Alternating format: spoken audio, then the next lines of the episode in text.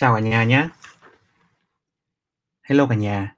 Nhân cái dịp mà tối nay Fed sẽ có một quyết quyết định khá là quan trọng cho thị trường chứng khoán là chính sách tiền tệ trong thời gian tới, thì Cú sẽ nói lại cái chủ đề là Fed là gì? Fed tăng lãi suất hay giảm lãi lãi suất thì làm sao? Sao mọi người cứ phải nhắc đến Fed nhiều như thế? Đúng chưa ạ? Thì Cú thấy rằng là có khá nhiều bạn chưa hiểu ờ, một cách đầy đủ về vấn đề này. Thì ngày hôm nay chúng ta sẽ đi về cái chủ đề nó hơi căn bản một chút nhưng mà nếu các bạn mà nắm được vững thì nó sẽ đi cùng chúng ta trong suốt cả cuộc đời đầu tư của chúng ta nhé. Cái nội dung ngày hôm nay bao gồm là 5 phần. Phần thứ nhất thì chúng ta sẽ cùng à, nói một câu chuyện rằng là Fed là ai, đúng không? Cái thứ hai là phần thứ hai nói về cái chức năng của Fed, Fed làm cái gì. Phần thứ ba chúng ta sẽ so sánh những cái đợt giảm lãi suất, những cái đợt mà Fed kích cầu mua tài sản với cái tăng trưởng của thị trường chứng khoán. Và chúng ta hình dung ra, hình dung ra là cố gắng dựa vào những cái lịch sử đó, chúng ta cố gắng đoán ra được cái tương lai của cái hành vi của họ sẽ là gì, đúng không nào? Phần thứ tư thì có một vài cái việc ảnh hưởng đến Việt Nam như thế nào, theo quan điểm cá nhân của cú. Và cái phần thứ năm thì chúng ta cùng nói về một cái nguyên lý nó khá là trừu tượng, nhưng mà các bạn cũng nên biết, nó là cái nghịch lý của tri thức. Nghịch lý của tri thức hay là nghịch lý của một cái lời tiên tri đúng không ạ? Cũng khá là vui nó liên quan đến tâm lý học hành vi trong tài chính. Ok chưa? Thì đầu tiên chúng ta hãy nhìn vào cái màn hình mà cú đang share cho mọi người á. Nó chính là cái lịch sự kiện đúng không nào? À, mọi người hình dung rằng cái lịch sự kiện quan trọng nhất trong tuần này và thậm chí là quan trọng nhất trong tháng 3 mà tất cả giới đầu tư họ đều quan tâm đó chính là cái quyết định của Fed về việc là tăng lãi suất hay là giảm lãi suất. Đúng chưa ạ? Thì à, cái dấu màu đỏ này này tức là thông tin rất quan trọng. Mọi người hình dung rằng đây là cái lịch kinh tế mà những người theo dõi thông thông tin về à, thế giới chơi vàng chơi FX hay là crypto chứng khoán thế giới thì đều phải biết. Thì cái lịch màu đỏ này, này là lịch quan trọng nhất cực kỳ quan trọng đúng chưa ạ? Thì ngày hôm nay là Fed sẽ có quyết định về việc là lãi suất là tăng bao nhiêu phần trăm. Theo cái dự kiến đang dự kiến phán đoán là tăng đồng thuận là 0,5 dự báo là 0,5 ký trước là 0,25 đúng không ạ? Thì họ sẽ tăng tiếp 0,25 nữa. Đó. Sau đó thì họp báo. Và họp báo quá trình họp báo này họ sẽ nói tiếp về cái nhận định của họ trong những cái chu kỳ tiếp theo đúng chưa thì chúng ta sẽ phải rất là quan tâm đến cái này. Chính vì vậy thì mọi người có thể thấy rằng ấy là thị trường chứng khoán mấy ngày hôm nay thì đều nói về cái này cả. Và cái thanh khoản thấp của chứng khoán Việt Nam trong cái ngày hôm nay cũng phần nào bị ảnh hưởng bởi cái thông tin quan trọng như thế.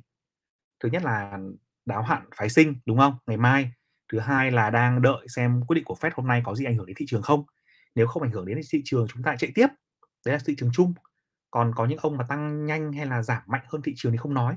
Nhưng thị trường chung là người ta người ta sẽ thường có một cái xu hướng là chờ đợi trước những kiện quan trọng và rất quan trọng như này để tránh là mình đánh cực sai.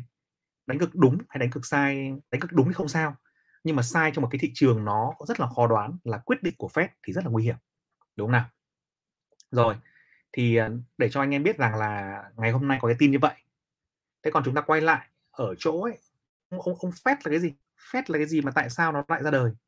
Thì quay lại lịch sử một chút. À, chúng ta hình dung ấy một cách rất nôm na thôi. Trong Wikipedia có viết cái phần này mình thấy là họ mô tả khá là ok. Có một số thông tin thì nó bị ờ, không không update. Ví dụ như là một số lãnh đạo Fed nó chưa được nó chưa được cập nhật. Nhưng thông tin đã đầy đủ đây này thì mọi người hình dung ấy mọi người chỉ hình dung đơn giản như này thôi. Ông Fed ông như ngân hàng trung ương. À, ngày xưa các ngân hàng ở Mỹ họ hoạt động rất là thoải mái trong việc là huy động vốn của người dân và sau đó thì họ cho người khác vay. Thế nhưng mà rất nhiều ngân hàng hoạt động bừa bãi và sau đó thì một có một số ngân hàng sẽ rơi vào tình trạng là phá sản vì có quá nhiều người dân đổ đến rút tiền. Hay là cái việc mà cho vay của họ là cho vay linh ta linh tinh không sinh lời và không thu được vốn và dẫn đến việc phá sản và khi mà phá sản như vậy ấy, thì người dân mất niềm tin vào thị trường tài chính mất niềm tin vào ngân hàng và họ đổ xô ngân hàng rút tiền ra. Mà các bạn biết rồi ngân hàng thì đến 90% đến 95% là người vốn của người dân bỏ vào. Nếu mà chỉ cần 10% trong số đang xem livestream đúng không? Ví dụ 100 người mà 10 anh em đi rút tiền ở ngân hàng cùng một lúc thôi là ngân hàng toi sụp đổ luôn. Đó chính vì vậy thì chính phủ Mỹ cần cảm thấy rằng là cần phải có một ngân hàng trung ương đứng đứng ra ở giữa để hỗ trợ vốn cung cấp vốn cho ngân hàng nào kém, ngân hàng nào yếu, rồi tại cái thời điểm mà dòng tiền thanh khoản bị thiếu ấy, thì họ sẽ là người xử lý. Họ sẽ đứng ra tái cơ cấu, giống như Việt Nam mình ấy. Việt Nam mình các bạn có nhớ những vụ mua ngân hàng không đồng không? Đúng không? Thế rồi có những thời điểm mà ngân hàng ACB hay là exim bank ở năm chín mấy đấy, họ cũng bị khủng hoảng. Khủng hoảng là các nhà đầu tư đổ xô rút tiền vì tin đồn vì đủ thứ thì ngân hàng nhà nước phải đứng ra chấn chấn an. Thì Fed cũng vậy. Fed sẽ là người xử lý cái việc đó, đứng ra để điều hành, điều tiết, hỗ trợ các ngân hàng yếu kém, điều tiết chính sách tiền tệ vân vân ABC để cho cái thị trường tài chính hoạt định hoạt động ổn định. Chứ còn nếu mà người dân mà không tin tưởng ngân hàng đi rút tiền ra để ở nhà là chết, chết chắc. Chết chắc luôn. Nếu mà mọi người thấy rằng tiền ở ngay hôm với ấy, đúng không? Chỉ cần 10% người dân đi, đi rút tiền là ngân hàng phá sản. Ngân hàng không có tiền để mà cho vay để lưu hành nữa. Hệ thống tài chính sẽ chết. Các bạn thấy ok chưa nào? Đó. Hình dung Fed chính là ngân hàng trung ương, người quyền lực nhất của về tiền tệ về tài chính ở Mỹ. Mà Mỹ thì bây giờ là nền kinh tế to nhất thế giới rồi thì nôm na nó là quyền lực nhất thế giới là như vậy. Đúng như nào? Rồi thế thì phần 2 năm tức là ông ấy ra đời từ cách đây hơn trăm năm rồi. Đúng chưa và vẫn đang làm tốt cái việc đấy. Vậy thì phần 2 ấy, là bố làm gì? Cụ thể bố làm gì? Thì ở đây này à, à đây từ từ đã để giới thiệu cho mọi cho mọi người à, mấy mặt của mấy gương mặt chủ tịch teo đã. Đây là trang web này. Mọi người có thể vào đây để mọi người xem. Lát mình sẽ để các cái link này trong phần mô tả để mọi người xem đúng không? Thì Fed nó có bố này là bố cao chức to nhất cao cấp nhất là chủ tịch Jerome Powell.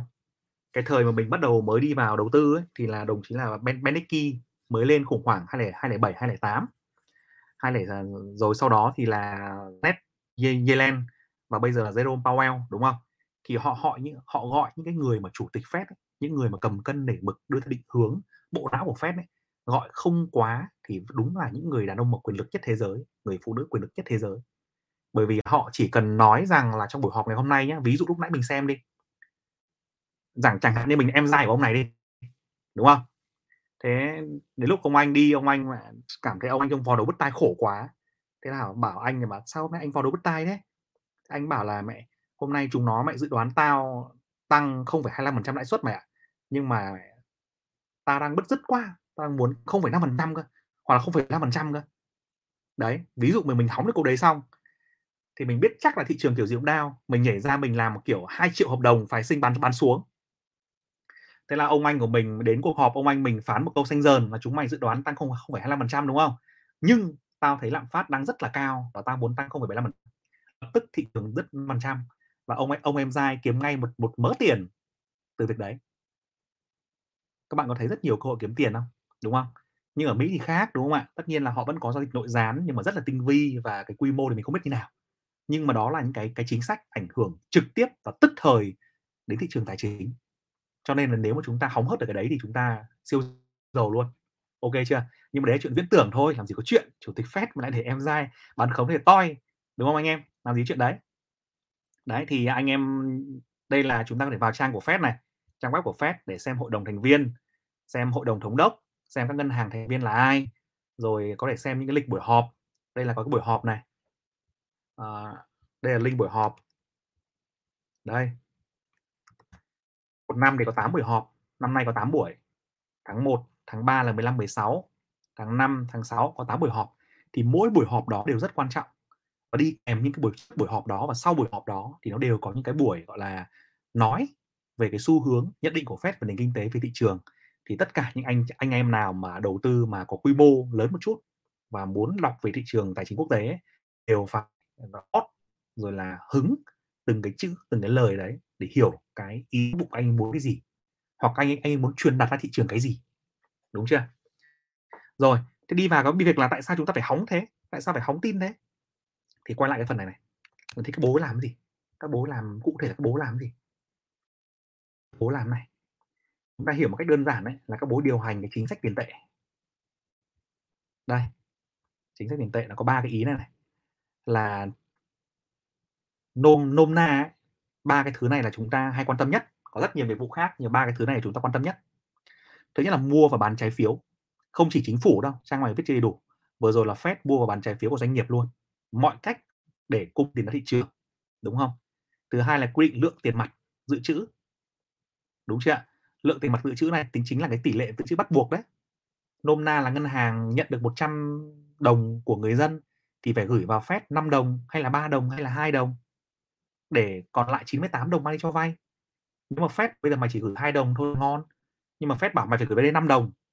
95 đồng cho vay thì là không ngon. Đúng chưa ạ? Rồi thay đổi lãi suất các khoản vay. Thì nôm na là bố thực hiện các chính sách tiền tệ. Hay chúng ta hiểu một cách đơn giản nữa là bơm tiền, rút tiền. Đúng chưa ạ? Nếu Fed điều hành chính sách tiền tệ theo hiểu kiểu là nới lỏng như năm 2020 2021 vừa rồi, thì gọi chúng ta gọi nôm na là bơm tiền. Bơm tiền bằng rất nhiều cách. Trong đó một cách đầu tiên là đi mua trái phiếu, đúng chưa? Đấy. Mua trái phiếu bằng tiền ở đâu? Tiền in ra chứ ở đâu?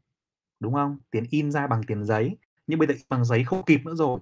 In bằng giấy không đủ nhanh, in ra bằng máy tính luôn, bấm vào bàn vào máy tính gõ bạch bạch bạch bạch bạch bạch ra nghìn tỷ đô, thế xong mang nghìn nghìn tỷ tỷ đô đấy đi mua trái phiếu. Nghe có phép không? Anh em nghe có phép không? Bấm máy tính ra một nghìn tỷ đô và mang một nghìn tỷ đô đi mua trái phiếu. Nhưng mà đó là sự thực. Đó là sự thực vì chính Jerome Powell cũng đã nói là ông đã in tiền chính phủ Fed có quyền đó. Fed là ngân hàng trung ương, Fed có quyền in tiền ra, bơm tiền ra thị trường để hỗ trợ nền kinh tế. Và sau đó thì họ sẽ dùng những chính sách khác để họ rút tiền về khi nền kinh tế phát triển ổn định. Ok chưa nào? Đấy. Sướng không? Anh em thấy sướng không? Sướng không? Cái thứ hai nữa ấy, là anh bảo mấy thằng ngân hàng ví dụ như là Morgan Stanley hay là mấy ông ờ, Bank of America ấy, là các em các em huy động được 100 đồng của người dân đấy thì các em gửi vào anh 5 đồng để anh giữ chữ cho. Anh giữ chữ, anh giữ ở đấy. Anh giữ ở đấy để để đến khi các chú mà làm sai cái gì, các chú ra trái đó trở trời, các chú chết, thì anh sẽ lấy cái quỹ đấy để anh cứu chú. Đúng không? Vâng, có hàng trăm ngân hàng thì anh chỉ cứu những thằng nào mà yếu, làm ăn tốt, làm ăn tử tế nhưng mà nhất thời nó yếu thì anh cứu. Anh sẽ là người trung gian, kiểu trọng tài ấy. anh là minh chủ nôm na anh là minh chủ võ lâm. Còn các em mà vùng nào mà yếu bị cướp bóc rồi xâm lược anh sẽ cho cử đánh cho lương thực cho đồ ăn rồi cho gái đẹp đến cứu. Đấy thì phép làm cái việc đấy là tiền dự trữ này. Rồi phần nữa là lãi suất khoản vay. Đúng chưa khoản vay từ từ phép. Tức là gì? Anh em hình dung là ngân hàng như thế. Ngân hàng họ đôi khi là rất là thiếu tiền. Có lúc thì thừa có lúc thì thiếu. Thì khi mà thiếu thì họ vay tiền của phép. Họ vay tiền của phép thì phép fund rate là 0,5 với 0,25% lúc nãy anh xem xem ấy nó chỉ nói về cái này thôi. Đúng chưa nó chỉ nói về cái này. Nhưng mà nó hàm ý rằng à bây giờ là bố đang trong chu kỳ bơm tiền hay là bố trong chu kỳ là là hút tiền về nhá, đấy. Ok chưa nào? Thì nhớ ba nghiệp vụ như vậy nhé một là mua bán trái phiếu chính phủ. Thì việc mua bán này này nó sẽ làm cho bảng cân đối tài sản của Fed nó tăng lên hay giảm đi. Quy định tiền mặt ờ, dự trữ này sẽ khiến cho ngân hàng vay được nhiều tiền hay là cho vay được ít tiền. Ngân hàng thương mại ấy, khiến cho cái vòng quay của tiền nhiều hay là ít trong nền kinh tế và lượng tiền M1 M2 nó lưu thông nhiều hay ít chính là cái phần này. Và cái phần thứ ba là Fed fund rate nó sẽ khiến cho các ngân hàng có thể huy động được vốn cao hay là thấp từ Fed. Và những cái ngân hàng khác khi họ cho vay khi họ điều hành các lãi suất khác của họ họ cũng nhìn vào cái điều này nhìn vào cái chi phí vốn của họ để họ tăng giảm lãi suất với thị trường. Ok chưa nào? Đó chứ chứ không chỉ có đơn thuần là 0,25% hay 0,5% đâu mà nó là hai thứ này nữa. Ok chưa? Và cái hàm ý của nó là chúng ta đoán được à vậy là bố ấy sẽ bơm tiền ra hay là bố hút tiền về trong thời gian tới? Được chưa nào? Rồi, đấy là cái ba ba cái nhiệm vụ chính của bố ấy nhá. Ba nhiệm vụ chính của bố ấy. Anh em xem, bây giờ có một cái việc quan trọng nữa là chúng ta sẽ so sánh. Thế các cái đợt tăng giảm lãi suất với bơm tiền hút tiền, nó ảnh hưởng chứng khoán như thế nào? Đúng không? Nghe mà để cho nó, chúng ta nhìn xem. Đây, quay lại này, so thành với chứng khoán này mình dùng cái trang uh, trading e-, economic nhé à, chúng ta sẽ nhìn vào những cái đợt bơm tiền khủng nhất. Đây anh em võ chữ Fed. Đây. Fed Fund Rate đây. Chúng ta nhìn chu kỳ của lãi suất của Fed đi trong 25 năm đi. Đây mọi người nhìn đây mọi người nhìn này. Từ năm à, năm 2000 là khủng hoảng dot, bong bóng dot com nhé nhưng mà lãi suất Fed vẫn cao vãi, đúng không? Vẫn cao vãi luôn. Nhưng mà khủng hoảng nổ nổ ra phát thì giảm một phát từ khoảng 7 6.5% rớt chiêu về một phần trăm luôn để hỗ trợ kinh tế, đúng không nào? Và sau đó lại tăng lên. Khi mà kinh tế ngon rồi, kinh tế hồi phục rồi, bắt đầu tăng dần lên, tăng dần lên đến 207 207 là là cao thì rất nhiều người chửi bới Fed là bảo mày tăng lãi suất nhanh quá mày khiến cho thị trường sụp đổ. Nhưng mà không phải những người nói như thế là không đúng oan cho họ oan cho các anh minh chủ này. Không phải lý do Fed tăng lãi suất làm cho thị trường sụp đổ đâu. Mà chúng ta đều hiểu rằng cái năm bảy đấy có quả bong rất to vãi đái đúng không? Và quả bong bóng đấy bị kích hoạt và bơm thổi lên bởi rất nhiều sản phẩm phái sinh. Và chính cái, các cái sản phẩm phái sinh đấy và cái cái quy trình sản xuất trái phiếu à, rác sản xuất các khoản vay rác nó làm cho thị trường sụp đổ, chứ không phải Fed họ vẫn điều hành như vậy bao năm nay rồi. Đúng không ạ? Mọi người nhìn này, có lúc họ tăng lãi suất lên đến 20 phần trăm năm 80 ấy, đúng không ạ? Tăng lên 20 phần trăm sau đó giảm dần giảm dần theo hướng càng lúc càng giảm đi. Đúng không nào? Và kinh tế vẫn phát triển. Nhưng, mọi người nhìn nhé đây là đây là đây là Fed Fund Rate đúng không? Nhìn thêm một cái nữa này. Là chứng khoán này. Đúng không ạ? Chúng ta nhìn hai 2000 ấy, năm 2000 là lãi suất cao vãi, đúng không? Nhưng mọi người nhìn chứng khoán này. Đây US 500 là 500 cổ phiếu của Mỹ. Lớn nhất của Mỹ. Mọi người nhìn này. Đây. Khi tại cái thời điểm mà lãi suất của Fed là 6.5% thì cái chỉ số này là 1481 điểm. Khi mà khủng hoảng xảy ra nó rất oạch xuống đây, thì Fed nó giảm lãi suất về một phần trăm. Đúng không nào? Và giảm xong thị trường bắt đầu phục hồi. Đi lên đi lên đi lên đi lên đây. À, giảm rồi nhé thị trường phục hồi nhé thì bắt cùng với thời điểm thị trường phục hồi ấy, thì nó tăng lãi suất đúng không ạ? Nó tăng lãi suất lên đến tận à, khoảng 5% gì đấy vào năm 2007 và sau đó rớt. Và rớt sau đó thì lại giảm lãi suất tiếp. Đúng không ạ? Tức là mọi người nhìn thấy rằng cái chu kỳ của Fed ấy nó có cái chu kỳ là tăng và giảm liên tục. Nhưng thị trường chứng khoán trong một cái xu hướng dài ấy, nó vẫn tăng rất là ghê nếu chúng ta nhìn xa hơn. Từ năm 80 70 nữa thì khỏi phải nói rồi, từ 200 điểm này 300 điểm 400 điểm 500 điểm và bây giờ là 4.000 điểm. Trong một cái chu kỳ rất dài thì chứng khoán nó vẫn luôn luôn tăng. Tại sao thế nhỉ? Mẹ, tại sao lãi suất tăng giảm co giật thế mà chứng khoán nó cứ tăng thế nhỉ? Tại vì cái này anh em ạ, có một chỉ số nữa chúng ta cần quan tâm này. Là cái lãi suất đấy nó chỉ là một phần của cuộc chơi thôi, đúng không ạ? Đây, cái lãi suất này này, nó chỉ là một phần của cuộc chơi thôi. 208 đến 216 giữ nguyên này rồi tăng lên này. Nhưng cái điều rất quan trọng ấy là cái bank balance sheet này này. Và cái M M2 này cung cung cung tiền của Fed này. À, đâu rồi? Đây là là cái cung tiền này này. Cái điều quan trọng hôm trước, hôm trước chúng ta nói ấy, là cái cung tiền của Fed này này. Đầu tiên là Central Bank Balance Sheet này là cái bảng cân đối kế toán này là cái chỗ mà ông ấy in tiền ra để ông ấy ông ấy mua trái phiếu đấy. Đây, anh em nhìn này, cái này mới là quan trọng này. Tức là mặc dù lãi suất tái cấp vốn có tăng, có giảm, nhưng mọi người nhìn vào cái chu kỳ của Fed ấy, mọi người thấy rằng là cái bảng cân đối tài sản của bố ấy tăng chóng mặt luôn, đúng không? Thứ nhất, tăng một cái đợt khủng khiếp và dựng đứng và cho thấy rằng một cái cách điều hành hoàn toàn mới của Fed năm khủng hoảng 2008 đó là họ sẽ in tiền ra mua trái phiếu và dùng tiền để hỗ trợ thị trường, hỗ trợ nền kinh tế. Thế nhưng mọi người nhìn vào có cái đợt đợt nó rúi xuống không? Đợt nó rúi xuống vào 2009 ấy là chính họ vì họ dừng lại. Họ sợ rằng là họ sẽ làm lạm phát nọ kia ABC bờ giờ. Thế là họ rút lại. Và khi họ rút lại mà phát để chứng khoán lại ựa lại lại nghẹo luôn. Rút nhanh quá thế là nghẹo luôn. Nghẹo xong thế là bố lại tăng tiếp, bố lại phải phải bơm tiếp ra. Đấy là phải từ từ. Hà hơi thổi ngạt xong lại bơm dần bơm dần bơm dần hỗ trợ hỗ trợ dần đúng không? Và từ 2013 ấy đúng không? Bố cứ mua tiếp bơm tiếp tiền ra. Lần bơm tiếp tiền ra. Và sau đó đến 2019 bắt đầu giảm. Giảm lúc này là là Donald Trump chửi bới từ lưa tài le đấy. Bảo kinh tế quá nóng rồi lãi suất tăng rồi rút tiền về là bị Donald Trump chửi đấy. Chửi xong thì có bơm lại một lần nữa thì chứng khoán tăng anh em nhớ gần đấy là đợt, đấy đợt là cuối cuối 2019 đầu 20 ấy, bơm lần lại một lần nữa làm chứng khoán tăng. Và khi mà covid xảy ra thì thôi rồi, tất cả mọi công cụ được dùng, bơm tiền, giảm lãi suất tài le từ lưa cả, in mua, ra mua trái phiếu và tăng chiêu lên đây. Thế xong sau đó tăng tiếp, tăng tăng tăng tăng tăng tăng ở đây. Đấy, thì đấy là cái câu chuyện. Tức là lãi suất thì có tăng có giảm, nhưng nếu chúng ta nhìn vào trong cái bảng cân đối tài sản của Fed ấy, thì thấy các bối bơm tiền, in tiền vãi đái luôn và chính đấy là lý do làm chứng khoán nó tăng nhiều như thế. Mặc dù lãi suất có tăng ghê, nhưng mà chúng ta chỉ có nghe mỗi lãi suất thôi, mà chúng ta không xem balance sheet thì không ổn rồi, đúng không nào? Thế còn nếu anh em nhìn vào M2 anh thế, tức là cái lượng tiền lưu hành trên thị trường M2 là là cái tiền mặt cộng với tiền gửi có kỳ hạn, đúng không ạ? Thì chúng ta sẽ thấy rằng là cái lượng tiền nó tăng vãi khủng luôn. Đây, từ năm 2000 có khoảng chừng là bao nhiêu tiền đây? 5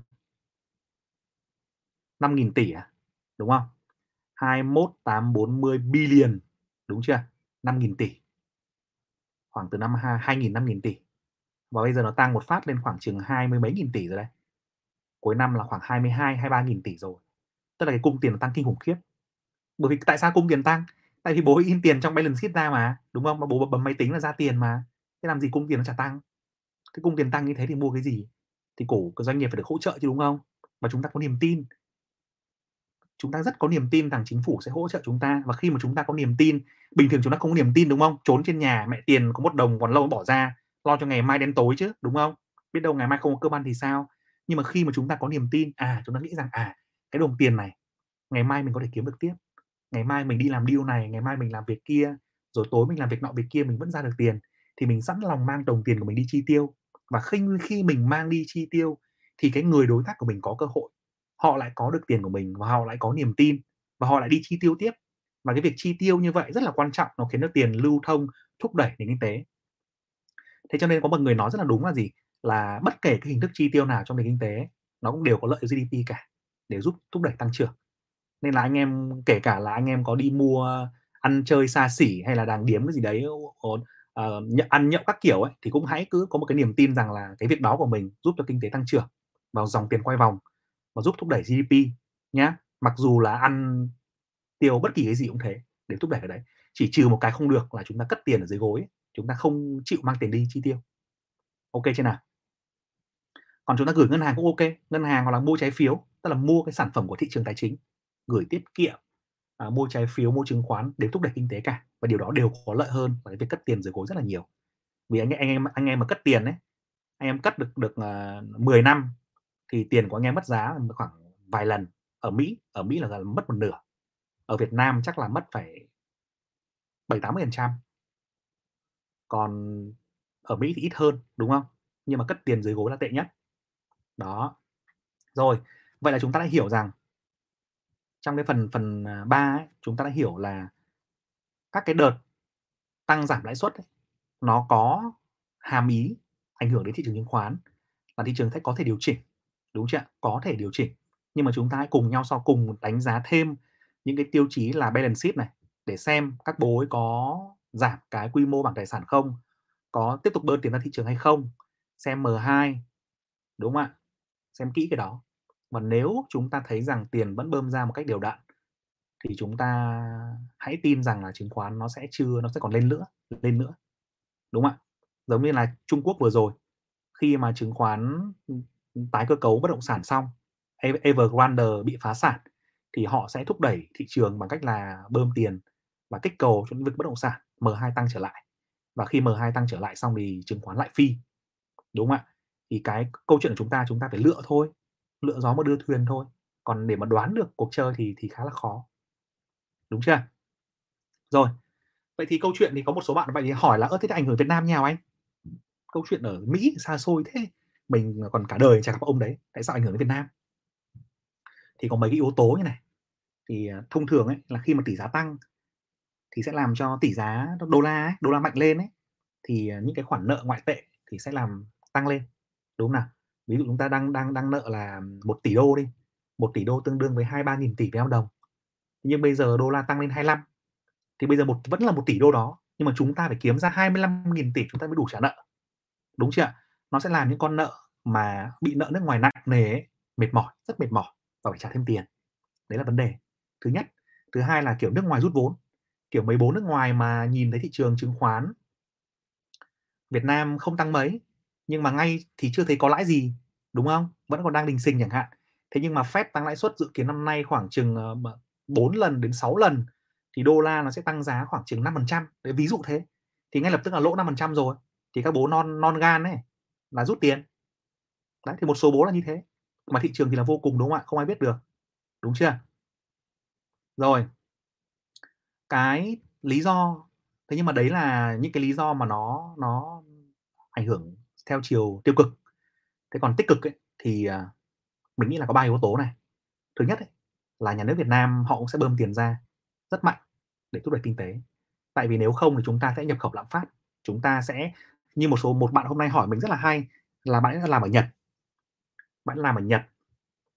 Khi bạn đã làm ở Nhật thì bạn gửi tiền về cho cho gia đình.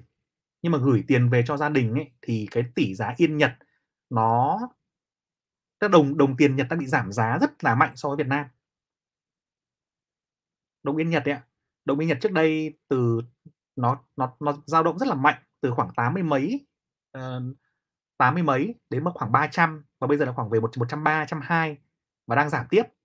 Tại vì sao lại lại như thế? Tại vì yên Nhật trong hai năm vừa rồi bơm tiền vãi lúa luôn bơm kinh khủng khiếp. À, và nó làm cho đồng tiền Nhật bị giảm giá. Trong khi trong khi đồng tiền Việt Nam của mình bị ừ, lại lại tăng giá mạnh hơn so với nó vì mình bơm không đủ nhiều. Đúng không ạ? Thế còn khi mà chúng ta kích thích kinh tế đủ nhiều đủ tốt rồi thì có lẽ là cái tỷ giá nó sẽ cân bằng trở lại. Thì mình nghĩ rằng là cái xu hướng trong ờ, một đến hai năm tới thì Việt Nam đồng sẽ giảm giá và giảm giá như vậy thì nó sẽ khiến cho cái việc là xuất khẩu của chúng ta có lợi hơn. Những công ty xuất khẩu ấy, bán hàng ấy có lợi hơn.